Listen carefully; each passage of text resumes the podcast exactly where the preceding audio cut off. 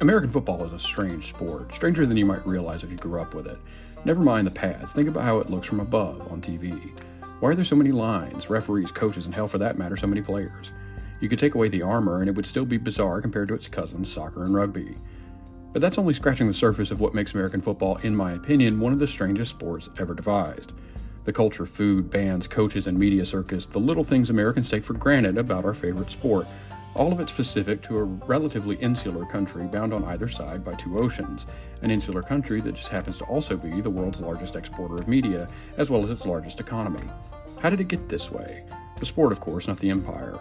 Why is American football so different? How did it get started, and how does it fit into the larger world of sports? Well, hello, and welcome on in to Dogs in Autumn, the history of American football. I'm happy to be here, and of course, very happy to have you here as well.